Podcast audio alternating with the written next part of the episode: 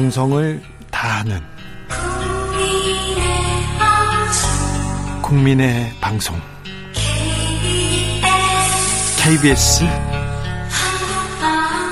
주진우 라이브. 그냥 그렇다고요.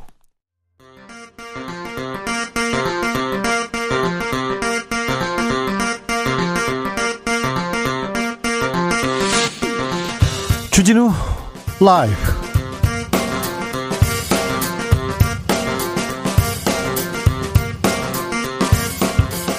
2020년 11월 30일 월요일입니다. 안녕하십니까? 주진우입니다.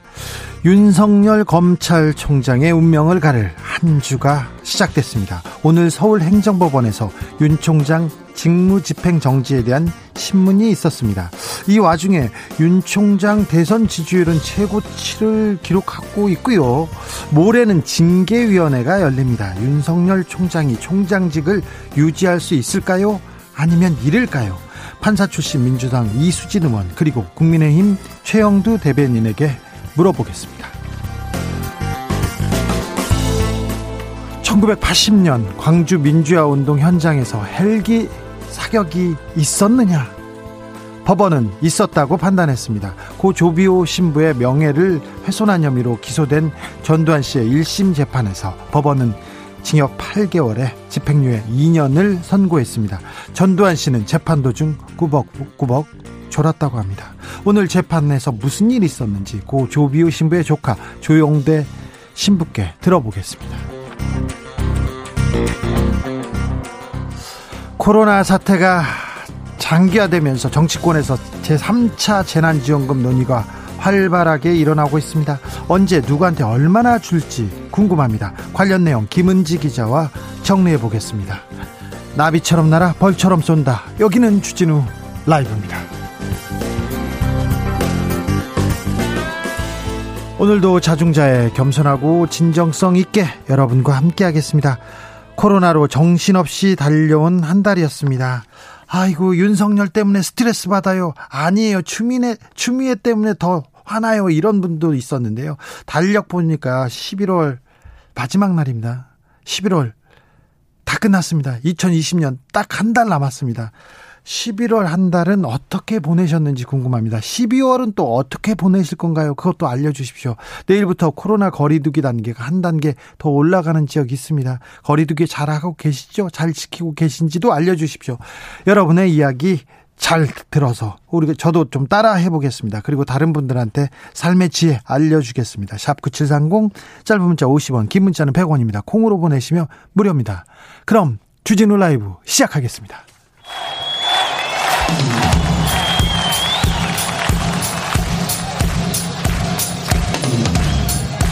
매일 오후 5시 5분 주진우 라이브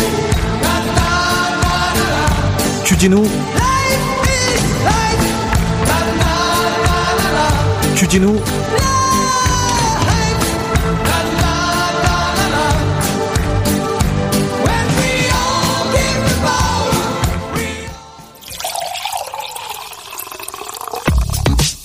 진짜 중요한 뉴스만 쭉 뽑아냈습니다. 줄 라이브가 뽑은 오늘의 뉴스 주스. 정상근 기자 어서 오세요. 네, 안녕하십니까? 주말 잘 보내셨습니까? 네, 잘 보내고 왔습니다. 거리두기 하셨죠? 네. 네. 아, 집에 나가지 못했습니다. 아, 그렇습니까? 네. 그런 분들 많습니다. 어, 바깥에 안 나온다. 밥도 집에서 먹겠다 하면서 식당이 한산했다고 합니다. 정부가 코로나 거리두기 단계는 유지하되 방역 조치는 강화하기로 했습니다. 네, 전국적으로 이미 2.5단계 기준인 일주일 하루 평균 400에서 500명 이상의 확진자가 나오고 있습니다만 정부는 경제적인 타격을 고려해서 사회적 거리두기 단계를 2.5단계로 높이지는 않기로 했습니다. 경제 상황을 고려했다고 합니다. 네, 일단 2단계를 유지하면서 일부 시설에 추가로 운영을 제한하기로 했는데 어, 여기서 일부 시설이라 함은 이 사우나나 한증막 그리고 에어로빅 같은 이 격렬한 실내 스포츠 시설 등입니다. 격렬한 실내 스포츠, 사우나, 한증막, 에어로빅은 안 됩니다. 네, 이른바 2단계 플러스 알파인데 어, 시작은 다음 달 1일 그러니까 내일부터 시작이 됩니다. 네. 아, 그리고 수도권을 제외한 모든 지역의 사회적 거리두기도 1.5단계로 올립니다. 아, 다만 각 지자체별로 조치를 다르게 취할 수가 있는데 오늘만 해도 50명이 넘는 확진자가 나온 부산의 경우에는 방역 단계를 2단계로 올리기로 했습니다. 한편 정부는 거리두기 단계가 조정이 됐지만 상황을 면밀히 보고 단계를 추가로 신속히 조정할 수 있다라는 입장을 밝혔고요. 어, 이에 덧붙여서 사람 간의 접촉을 최소화하는 것이 연말 또는 내년 초까지는 굉장히 중요하기 때문에 연말 연시 모임을 특히 자제해 달라라고 당부를 했습니다. 올해는 연말에 모임이 없다고 생각하라고 정경 질병관리청장이 얘기하시더라고요. 네. 오늘 확진자 현황은 어떻습니까? 네, 오늘 영시 기준 신규 확진자 모두 438명입니다. 지역사회 감염은 414명이고요. 어, 서울은 158명, 경기도 69명, 부산 52명, 인천 34명 등입니다.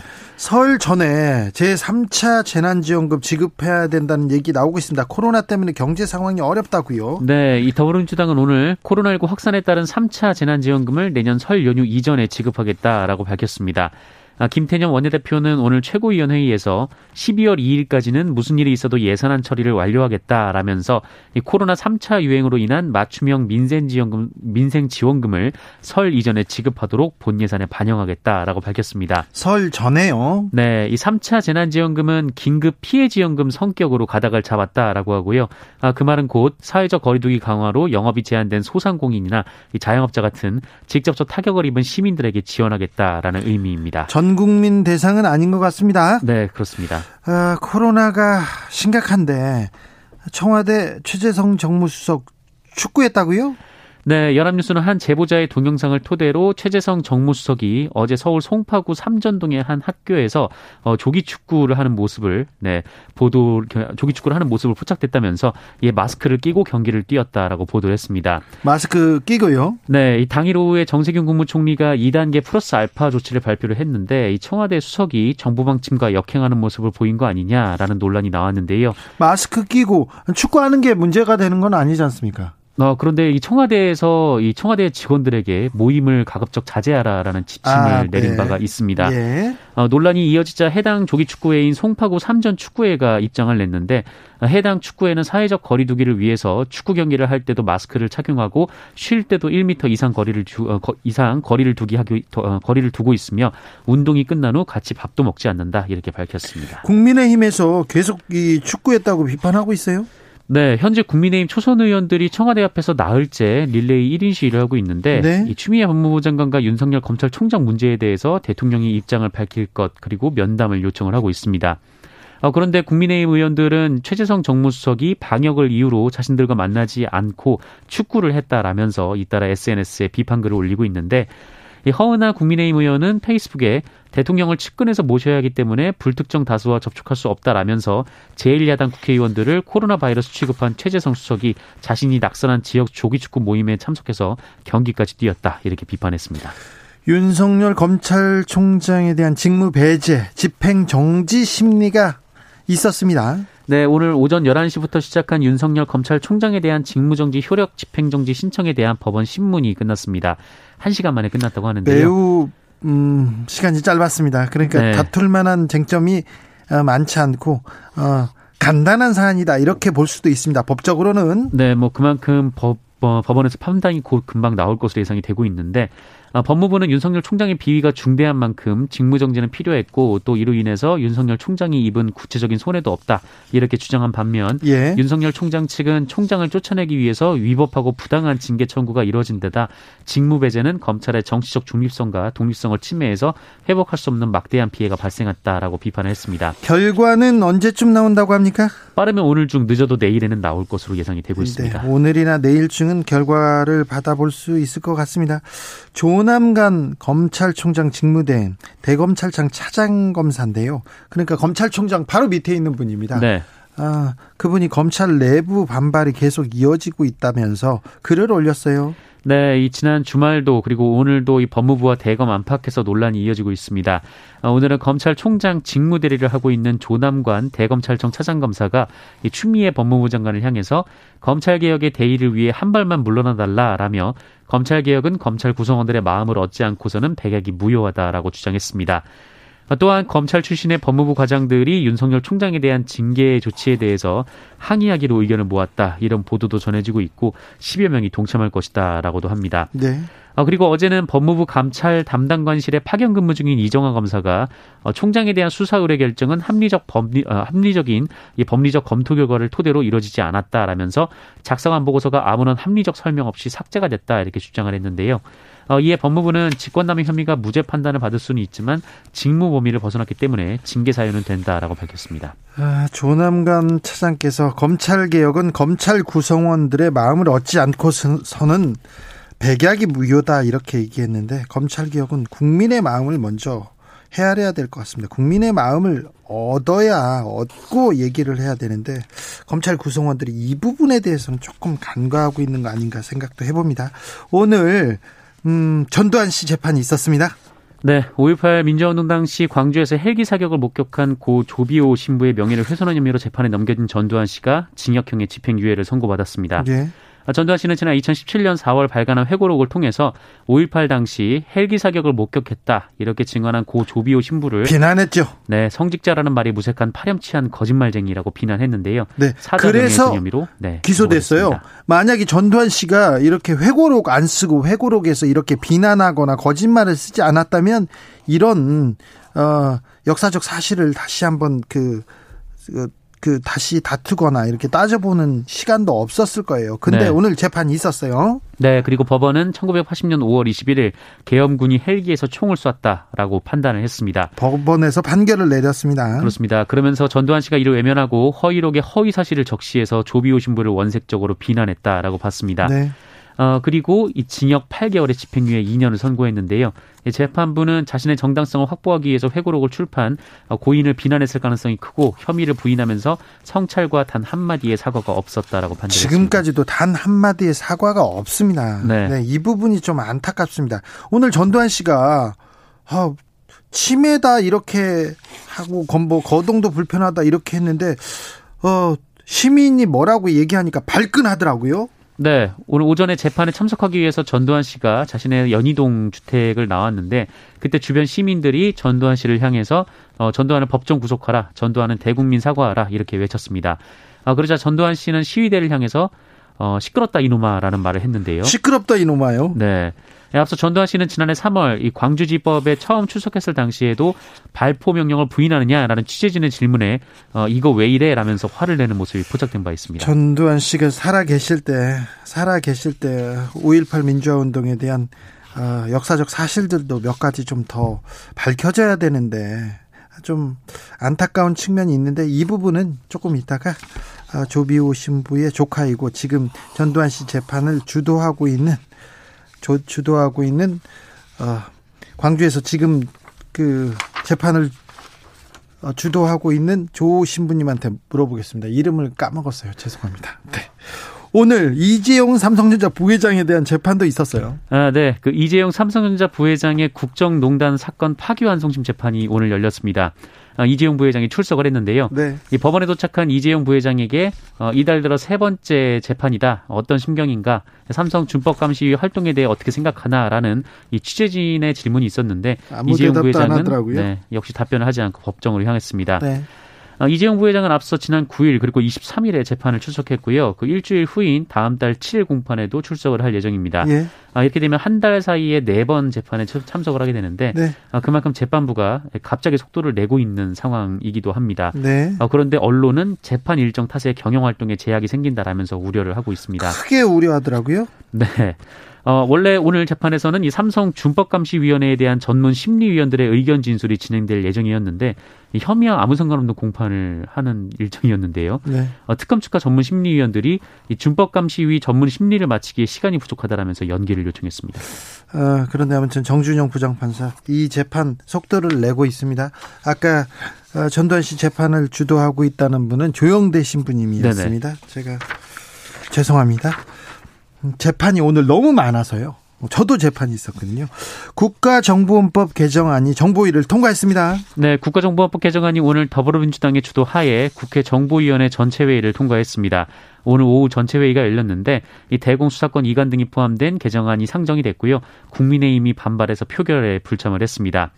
어, 국정원법 개정안은 국정원의 대공 수사권을 경찰로 이관하고 그 시행을 3년 유예하며 이 국정원의 직무 범위에서 국내 정보를 삭제하는 내용 등이 담겼습니다. 국내 정보를 아예 삭제합니다. 네, 국민의힘은 국정원법 개정안이 통과된다면 경찰 권력이 비대해지고 안보 역량이 오히려 약화될 것이다라며 반대를 해왔는데요.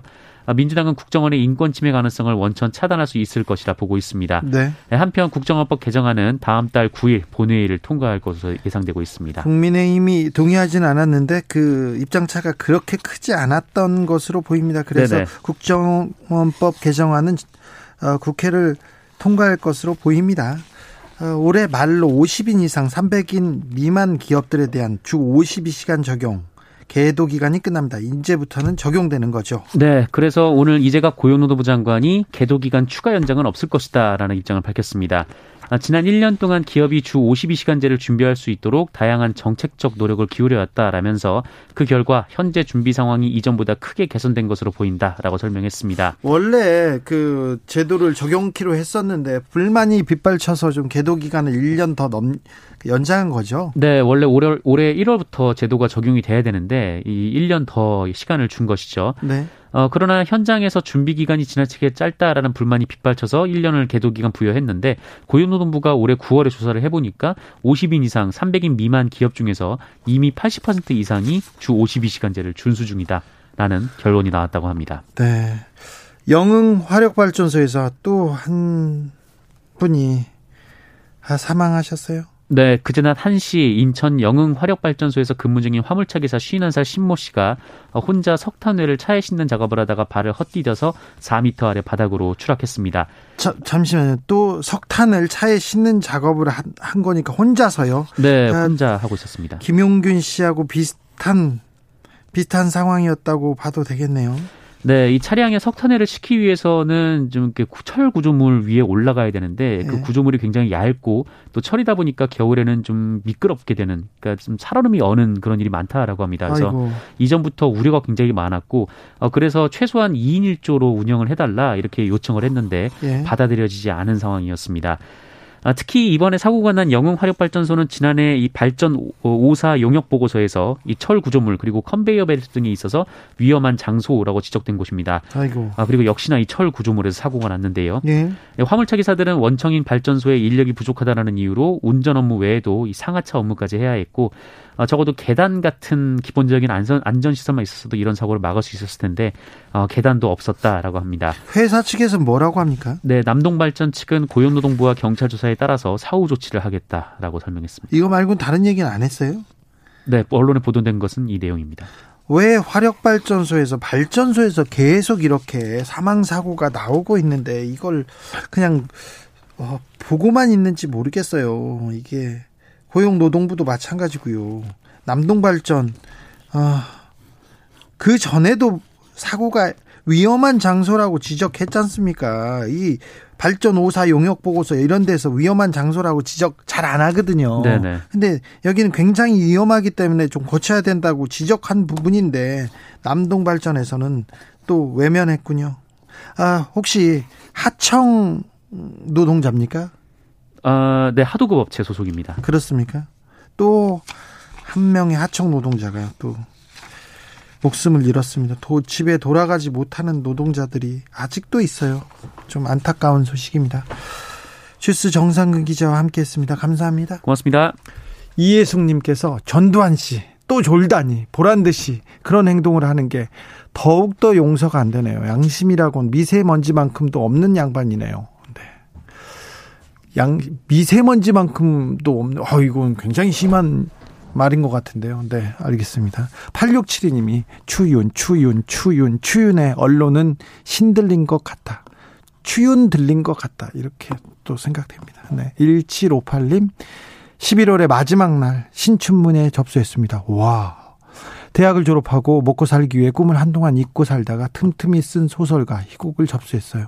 당선을 목표로 보낸 건 아니기 때문에 접수한 것만으로도 시원섭섭합니다.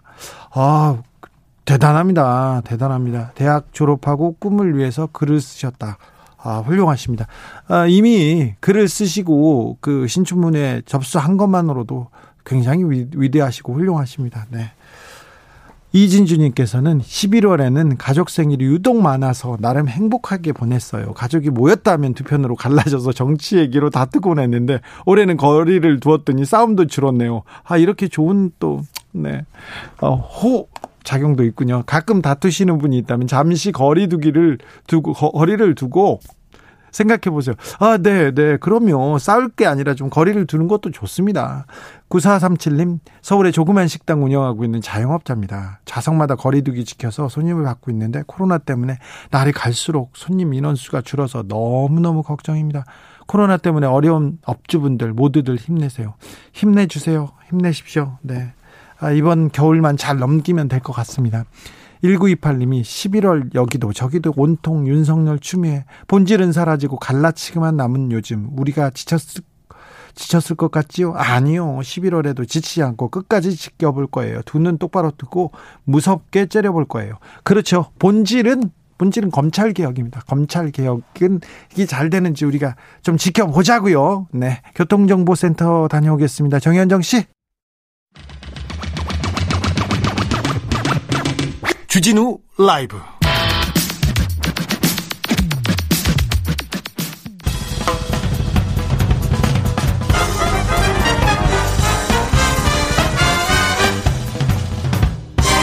훅 인터뷰 모두를 위한 모두를 향한 모두의 궁금증 훅 인터뷰. 오늘 법원에서 윤석열 총장의 직무배제 집행정지 신문이 열렸습니다. 어렵죠. 아, 직무를 배제했거든요. 그런데 아니다. 나는 돌아가겠다. 이렇게 어, 소송을 내 가지고 그런 심리가 있었습니다. 한 시간 만에 끝났는데 결과는 아직입니다. 가장 큰 쟁점은 판사 불법 사찰 의혹입니다. 지난주 윤석열 총장 변호인이 판사 사찰 문건을 공개했어요. 그 문건을 보고 판사들은 어떤 생각이 들었을까요? 궁금합니다. 판사 출신, 부장판사 출신이죠. 이수진 더불어민주당 의원 의견 들어보겠습니다. 안녕하십니까? 네, 안녕하십니까? 네, 그 사찰 문건 보고 어떤 생각이 드셨어요? 그 처음에는 굉장히 참담했습니다. 네. 왜요? 어, 우리가 지금 사법농단 사건 때문에 예, 법관들이 그 사법농단 사건으로 인해서 공개된 정보를 보고 어, 굉장히 상처도 많이 받고 힘들어 했었거든요. 예. 그러니까 그렇죠. 행정처에서 어, 블랙리스트를 만들었죠. 여러 가지 그 인사모 활동이나 이런 거 했던 파, 그 댓글 올리고 인사모 활동했던 법관들에 대해서 예. 리스트를 만들고 거기에다가 또 뭐 가족 가족 관계 내지는 뭐 성향까지 쭉 이렇게 써가지고 그렇죠. 관리를 하고 있었거든요. 네. 근데 그거를 사법농단 사건을 대대적으로 이제 검찰에서 수사를 하면서 그걸 가지고 가가지고 예. 어, 그 정보를 관리를 하고 있었던 거죠. 그 정보를 가지고 판사에 대한 그 사찰 정보를 만들었다 이렇게 보시는 예, 거죠? 근데 행정 이제 그 당시 양승태 세력 사법농단 세력이 우리법 연구회나 뭐 인권법 인사모 회원들에 대해서 낙인을 찍었었잖아요. 네. 근데 똑같이 어 낙인을 찍는 방식으로 어, 관리를 하고 있는 거예요. 그러니까 아? 예를 들면 우리법 출신인데 합리적이다. 이, 네. 이게 바로 양승태 세력이 갖고 있는 시각이고 예. 근데 그걸 똑같이 그렇게 가지고 있으면서 어 그런 내용으로 자기들끼리 의견을 또 주고받고 있었던 거죠. 그래서 판사들은 그걸 보고 좀 화났나요? 좀 경악했나요? 어 되게 화를 많이 내고 예. 어, 잠도 못 자고 있고 어 그래요. 왜냐하면 그 예를 들면 외부에서 볼 때는 법관들이 사실은 검사보다 힘이 세다고 보는 거예요.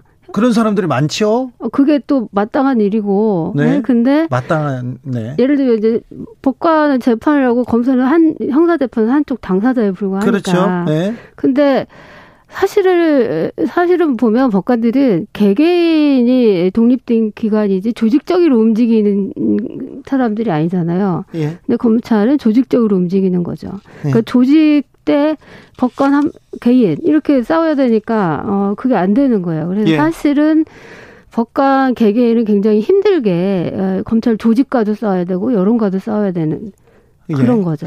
김경진 전 의원이 판사들이 언짢아 하실 수는 있다. 하지만 위법한 일은 아니다. 이렇게 얘기하던데요. 그렇 그게 이제 위법에 대해서는 지금 법리 검토를 쭉 해야 되잖아요. 네. 그래서 그 단정해버린다고 그분이 단정한다고 위법이고 아니고는 될 수가 없는 거죠. 네네. 인, 그 윤석열 총장 쪽에서는 인터넷 인터넷에 치면 다 나온 내용이다. 공소 유지를 위한 정보 수집이다. 판사한테 마케팅한 자료 마케팅할 자료를 만든 거다. 이렇게 항변하고 있는데 마케팅요? 예. 여기에 대해서는 어떻게 보세요? 어, 일, 뭐, 예를 들면 변호사님들도 마찬가지고 시민단체도 공, 그 판사에 대한 정보를 수집을 할 수가 있습니다. 네. 근데 어, 왜 그거를 검사가 예, 했냐 그리고 어떤 어떤 기구가 했느냐가 중요한 거죠. 그렇죠. 민간인들 네. 제가 이렇게 그 네. 판사를 판사를 법관을 감시하고 견제하기 위한 목적이 아니라 네. 어, 시민단체나 일반 국민이 그런 게 아니라 검찰이라는 그 권력 기구가 조직적으로 어, 그거를 그 재판의 공정성을 흔들기 위해서 예. 정보를 수집한 거죠. 네. 그리고 그의 일부는 공개가 된 게 아닙니다, 결코. 아, 그래요? 네. 자, 판사님, 아니, 판사님이라고 하면 안 되죠. 판사 출신 의원님, 그거 물어볼게요. 왜 근데 검사들은 이거 직무 배제할 정도는 아니라면서 거의, 거의 모든 검사들이 똘똘 뭉쳐가지고 지금 검사 모임도 하고, 그리고 막 글도 쓰고 있지 않습니까? 이거는 어떻게 보세요? 어, 검찰, 검사들 모두가 그런다고 생각 안 합니다. 아, 그래요? 그럼 이번에 이제 예를 들면 검찰총장이 이제 만에 하나 이제 해임이 되고 나가게 될 경우에 네. 같이 나가게 될 수밖에 없는 분들. 그래요? 네, 그분들이 아마 이제 마지막 아, 역할을 하고 있는 거라고 저는 생각하고 있고요. 네. 첫 번째 질문이 뭐였죠? 첫 번째 질문 넘어가도 됩니다. 네. 윤석열 총장이 직무정지 처분을 멈춰달라면서 오늘 어, 집행정지 신청을 했고 오늘 법원 신문이 있었습니다. 행정법원에서. 네. 어, 의원님 어떤 결과가 나올 것으로 예상하십니까? 저는 제대로 된 법리 검토가 된다면 네. 가처분 신청이 받아들여지서는 안 된다고 봅니다. 받아들여지서는 안 된다. 안 된다. 예. 네. 그, 그, 이유가 이제 거기서 그 회복하기 어려운 손해라고 하는데 이 손해라는 건 추상적 손해를 말하는 게 아니라 현실적 구체적 손해여야 되고요. 예. 그다음에 이제 긴급한 필요도 분한 판결을 기다릴 수 없을 정도로 그, 없을 경우 그, 그 정 그 정도의 긴급함이 있어야 되는데 네. 어.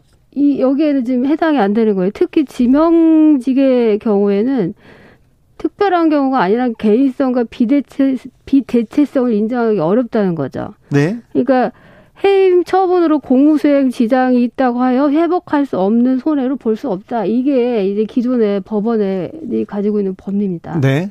그 이해 가시죠? 네. 그러니까 만약 이렇게 되려면 이제 예를 들면 뭐 윤 총장이 그것 때문에 가족 생계가 막 어렵다든지 네. 뭐 이, 이런 이 정도의 구체적 손해가 나와야 되는 거죠 개인적으로. 그리고 네. 공익적 손해를 하더라도 구체적인 어, 손해가 나와야 돼요. 다, 그런데 거기에서 검찰 중립성 침해 이건 굉장히 추상적으로 들리지 않습니까? 네. 네. 검사들이 계속해서 쫓겨날 정도의 중대한 비범죄는 아니지 않느냐 이런 얘기를 합니다. 오늘 조남관 대검 차장도 지금 검찰총장 직무대행입니다.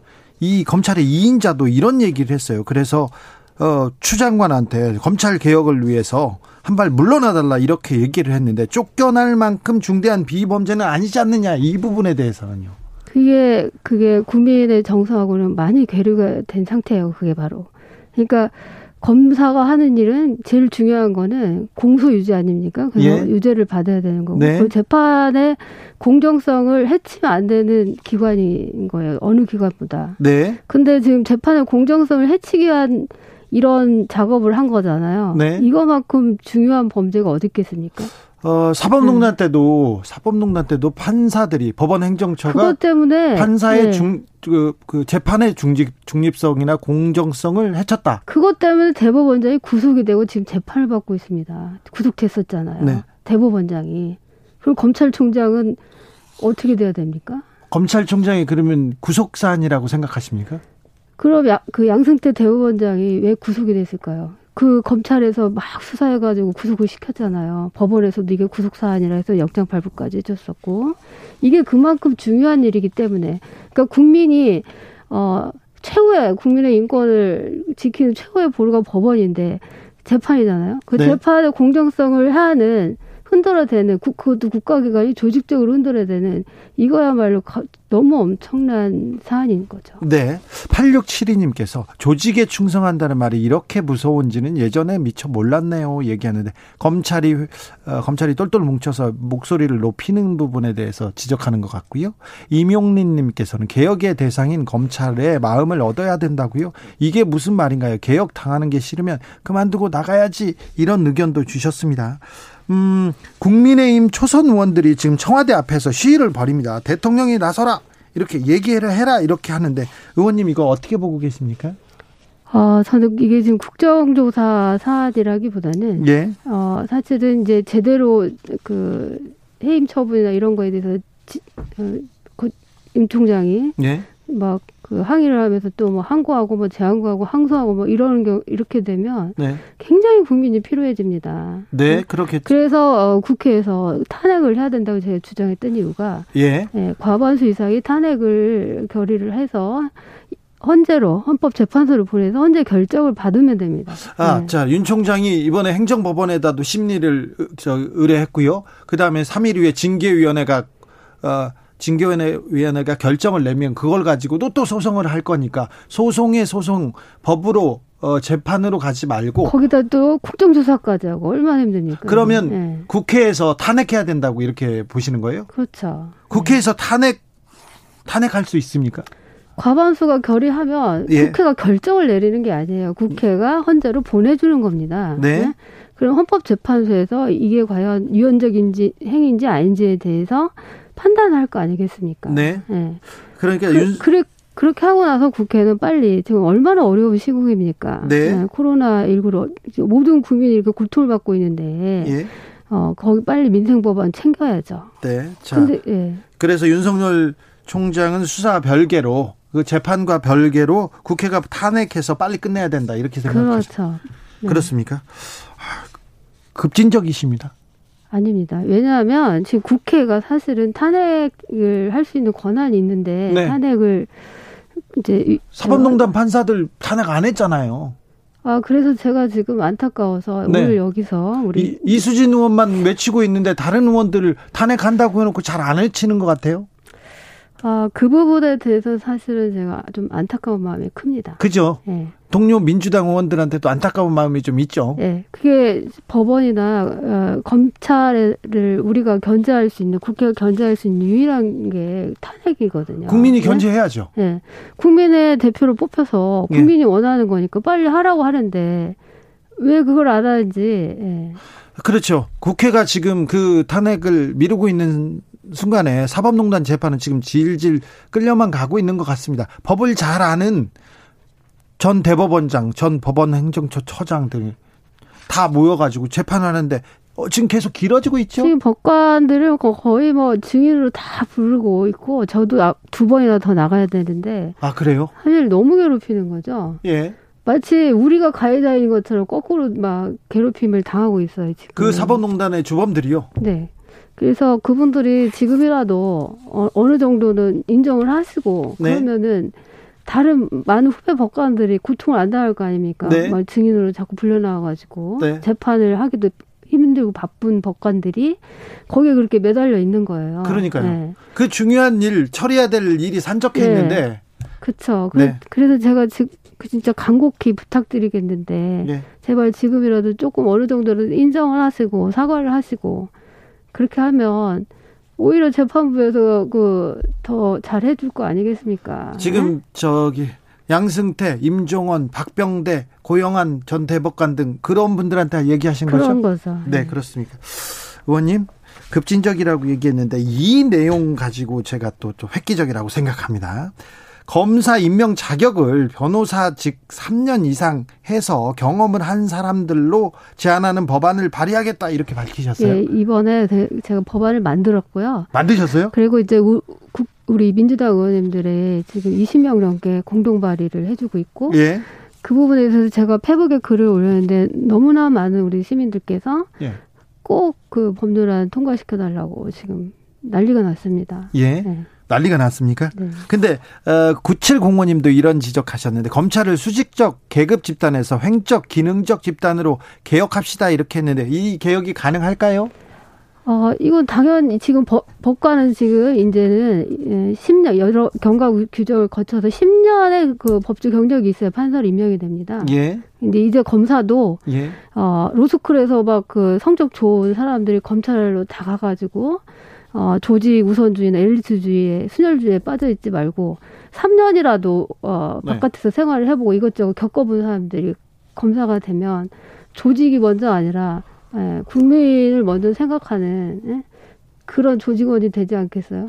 저는 검사들이 로스쿨에서 성적 순으로 가는 게 아니라 어, 아버지나 할아버지 배경 때문에 가는 검사가 되는 경우도 많이 있는 것처럼 보여가지고 저는 그 공정성 공정한가 그 그게 일부에서는 이제 검찰 교수가 파견이 되니까 예. 예, 그렇게 검찰 출신으로 검찰로 뽑으려고 이렇게 다 미리 입도 선배 하듯이 쭉 길, 길러서 그렇다는 얘기도 있죠. 데려가는, 예. 예. 음, 더불어민주당에서 공수처법 개정안 이렇게 관련해서 막 가다가요. 지금 유보 상태인 것 같습니다. 공수처 출범이 돼야 되고 공수처가 검찰 개혁의 답은 아니, 아니지 만 시작점이야 시작점이라고 생각하지 않습니까? 그래서 그 공수처는 출범하고 그 다음에 법원 개혁하고 사법농단 판사들에 대한 탄핵을 추진하겠다 이렇게 로드맵을 나름대로 이수진 의원이 그렸어요. 네. 잘 안 되고 있네. 그거를 제대로 해줄 수 있는 분들이 이제 앞으로 뭐 원내대표도 하시고 당대표도 하시고 대통령도 하시고 네. 하셨으면 좋겠어요. 아 그래요? 네. 네. 본인이 하시겠다는 얘기인가요? 저요? 네. 아, 아유, 큰일 납니다, 이거. 왜, 왜요? 예? 아니, 무슨 말씀 아니 꿈은 크게 겁니까? 클, 클 수도 있잖아요. 아, 저는 꿈을 적당히 꾸는 사람입니다. 아니 어렸을 때는 그런 꿈을 꿀 수 있잖아요. 아, 저는 그래도 대통령까지 꿈꿔본 적이 꿈꾸지 없어요. 않았어요? 아, 어렸을 때? 아, 네. 자, 네. 정머시기님께서 이런 문자 주셨어요. 탄핵은 안 돼요. 윤 총장을 키워주는 겁니다. 윤 총장 탄핵에 공감하는 의원들이 좀 있습니까? 많습니까? 아, 제가 이제 하도 얘기를 하니까, 네. 어, 많은 분들이 이제는 생각하기 아, 시작했어요. 네. 아, 그렇구, 그러네? 그러네. 이제 예를 들어 국정조사를 하면 얼마나 질질질 끌려다니겠어요. 네. 야당에. 그랬다가는 민주당 큰일 나잖아요. 예. 그리고 재판도 질질 끌 예, 거고요. 예. 그게 지금 우리가 그럴 때냐고요. 아, 이수진 의원께서 얘기를 하니까 어, 다른 의원들도 지금 공감하는 예, 사람들이 이제 이제 조금 탄, 그 탄핵 친화적인 네. 국회가 돼야 될 것 같습니다. 탄핵 친화적인 국회요. 예. 왜냐하면 그게 의무인데, 아유. 예? 의원님 알았으니까 근데 탄핵 친화적 이거 너무 말이 센 거 아닙니까? 아니 너무 그거를 네. 어, 저기 이제 멀리 하시니까. 네.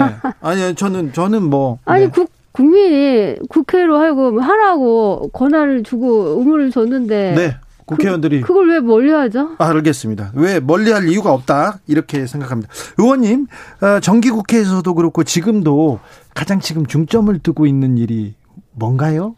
아 지금 그 예를 들면 약자 보호 법안 그런 네. 거를 굉장히 지금 생각을 많이 하고 있고 지금 사법 개혁이나 검찰 개혁에 있어서도 네.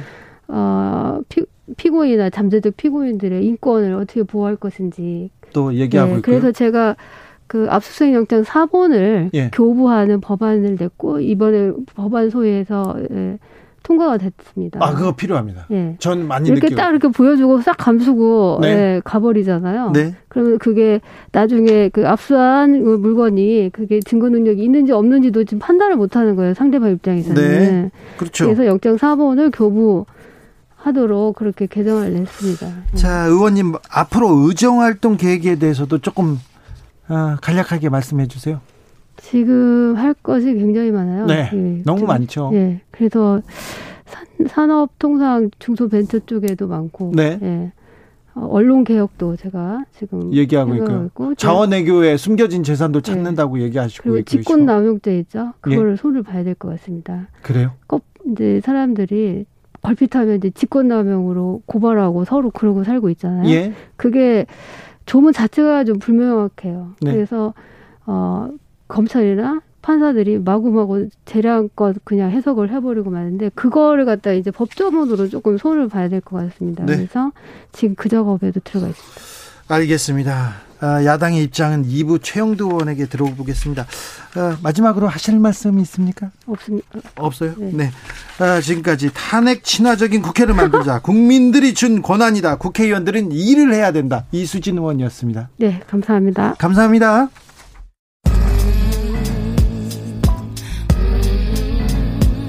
나비처럼 날아 벌처럼 쏜다. 주진우 라이브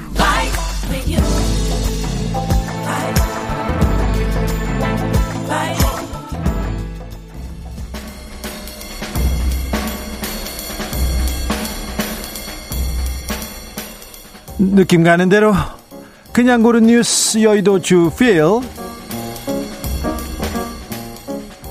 이탈리아 울린 노부부 세레나데 끝내 부인은 떠났다. 중앙일보 기사입니다. 이탈리아에서 암 투병 중인 아내를 위해서 세레나데를 연주하던 그 할아버지 어, 기억하십니까? 보신 적 있죠 뉴스에서 코로나 때문에 면회가 안 돼서 아내를 그리워하던 할아버지가 창문을 두고 저기 길에서 아코디언 연주를 합니다. 아내가 즐겨 듣던 아내가 좋아하던 노래를요. 아내가 좋아했던 노래를 집에서 들려주곤 했는데 창밖에서 연주를 시작하니까 아내가 나타났고 나는 그녀의 얼굴을 볼 수 있어서 행복했습니다. 이렇게 얘기합니다. 그런데 부인은 아, 퇴원해서 집에 돌아왔는데 며칠 지나지 않아 숨을 거뒀고요. 그 할아버지의 연주도 멈췄습니다. 안타까운 아름다운 안타까운 이야기였습니다. 코로나 걸렸던 산모가 낳은 아이 항체 가지고 태어났다. 조선비지 기사인데요. 싱가포르에서 임신 10주차에 코로나 바이러스 확진 판정을 받았어요. 근데 이 30대 산모가 낳은 아이가 코로나 항체를 가진 채로 태어났습니다. 그러니까 코로나한테 안전한 그런 아이가 태어난 거죠. 어, 진단 검사에서 음성이었고요. 아이는 3.5kg로 아주 건강하다고 합니다. 코로나 항체 가지고 있다고 합니다. 아, 그런데 다른 사례도 있었어요. 싱가포르에서요. 펠리링이라는 언어 치료사도 임신 36주 차에 코로나 양성 반응이 나왔습니다. 그런데 출산을 했습니다. 그런데 아이가 코로나 항체를 가지고 태어났다고 합니다. 아, 중국에서 그 보고된 연구 결과에도 코로나 바이러스에 감염된 여성에게서 태어난 아이에게 코로나 항체가 검출됐으며 이는 시간이 경과함에 따라 감소한다고 보고했습니다.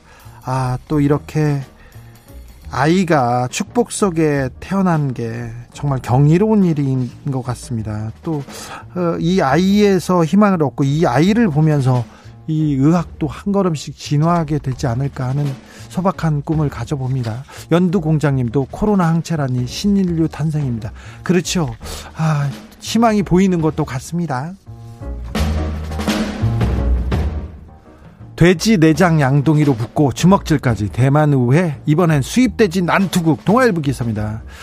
어, 미국산 돼지고기를 수입하려고 합니다. 대만에서 그래서 어, 수입을 해서 미국과의 관계를 조금 좋게 하겠다는 게 지금 그 대만 민진당 소속 차이윙원 총통의 생각입니다. 그래서 여당에서는 수입을 하자고 하고 야당에서는 수입 재개를 반대합니다. 그래서 어, 여당의 수전창 행정원장이 자 수입 재개하겠다 이렇게 국회에서 발언을 하려고 하자 양동이가 양 붉은색 양동이가 단상에 막 앞에 쏟아집니다. 양동이 안에는 뭐가 있냐면요.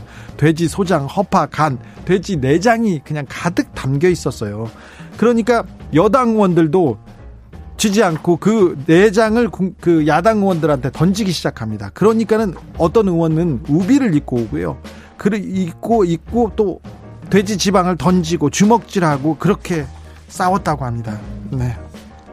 그렇게 싸웠다고 합니다. 네. 빠루망치는 안 나왔습니다. 거기 아직은 그리고 뭐 체류탄도 안 나왔지만 네 대만을 보면 아유 아직도 싸우고 있어 이런 생각을 합니다. 우리 국회 이렇게 동물 국회로 가서는 안 됩니다. 안 된다고요. 계약서 안 주고 대금 후려치고 갑질 대우조선 KBS 기사인데요. 국내 최대 조선업 업그 조선 회사입니다. 대우조선 해양이 하거, 하도급 업체를 상대로 갑질을 하다가 또 제재를 받았습니다.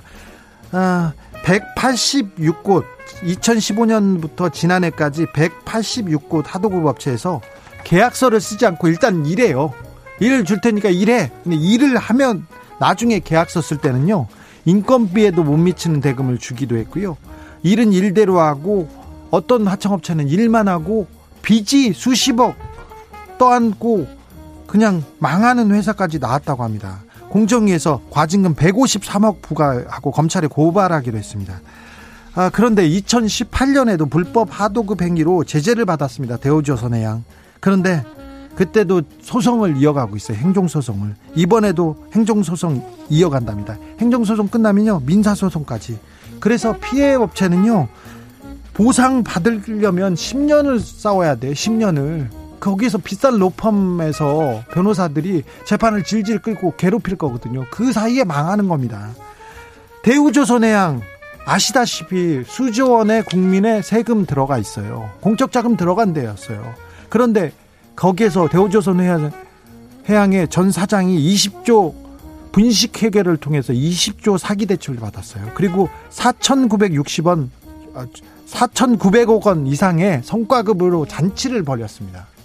분식 회계하고 나서 분식 회계가 이렇게 무서운 거예요. 기억하십니까? 대우조선 해양의 차장 한 명이 횡령을 했는데 180억 원을 횡령했어요. 시계를 2억짜리 차고 있었고요. 외제차 6대 있었습니다. 6억짜리 차도 있었어요. 대우조선해양이 우리 세금을 가지고 우리 공적 자금을 가지고 근데 하도급한테는 하청 하청업체한테는 이렇게 악마처럼 굴었습니다.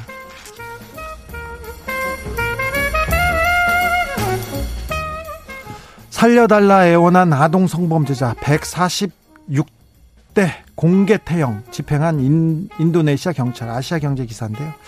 어, 한 아동 성추행 성폭행 혐의로 체포된 19살 남성에게 146대 태형을 집행했습니다. 샤리아 이슬람 율법을 이렇게 그 율법으로 지배하는 인도네시아 특별 행정구역인 아체 지역에서 이렇게 했는데요. 어, 그 광장에다가 이 광장에다가 아동 성폭행범을 데려다 놓고 회초리로 때립니다. 때리면은 이 맞다가 너무 아파서 아파서 막 울고 불고 매달립니다. 그러면 애원하면 잠깐 의사가 투입해 가지고 간단한 치료를 받고 받 안티프라민 아니 그런 그 연고를 발라주겠죠. 그리고 나서 또 때립니다. 그래서 때렸는데 2018년에는 이 지역에서 동성애자를 공개 태형을 어, 하기도 했고요. 그 다음에 지난해에는 공공장소에서 애정 행각을 벌인 10대 남성 남녀에게 공개 태형을 선고한 바도 있습니다. 그런데 샤리아 율법이 이게 조금 좀 반인륜적이다, 반인권적이라는 주장도 있는데요. 어, 주로 댓글을 보면요. 성폭행, 성추행범은 공개적으로 이렇게 어, 모욕을 주고 처벌해야 된다 이런 의견도 있습니다. 있다고요. 안내견 마가 봉사자 눈물 롯데마트 사과 지침 공유할 것 동아일보 기사인데요. 지난 29일에 한 인스타그램에 이렇게 사진이 올라왔는데요. 롯데마트 직원이 다짜고짜 장애인도 아니면서 강아지 데리고 어쩜 오면 어떻게 하냐고 언성을 높이고요. 아, 아주머니는 울고 있고 강아지는 강아지는 불안해서 이렇게 쳐다보고 있는데 어, 알고 봤더니 안내견 공부를 하는 예비 안내견의 모습이었어요. 이 모습을 보고 어, 시민들이 이건 너무한 거 아니냐 이렇게 그 공식적으로 항의를 했고요. 여기에 롯데마트는 사과를 했습니다. 음, 안내견이 겁을 먹은 듯한 표정으로 바닥에 엎드려서 이렇게 쳐다보고 있습니다. 그 사진 한 장에 한 장에 이 사람들의 마음을 움직였습니다. 누리꾼들은 사과문이 형식적이다, 성의 없다. 피해를 당한 예비 안내견과 봉사자에게 직접 사과하라. 이렇게 공분을 이어가고 있답니다.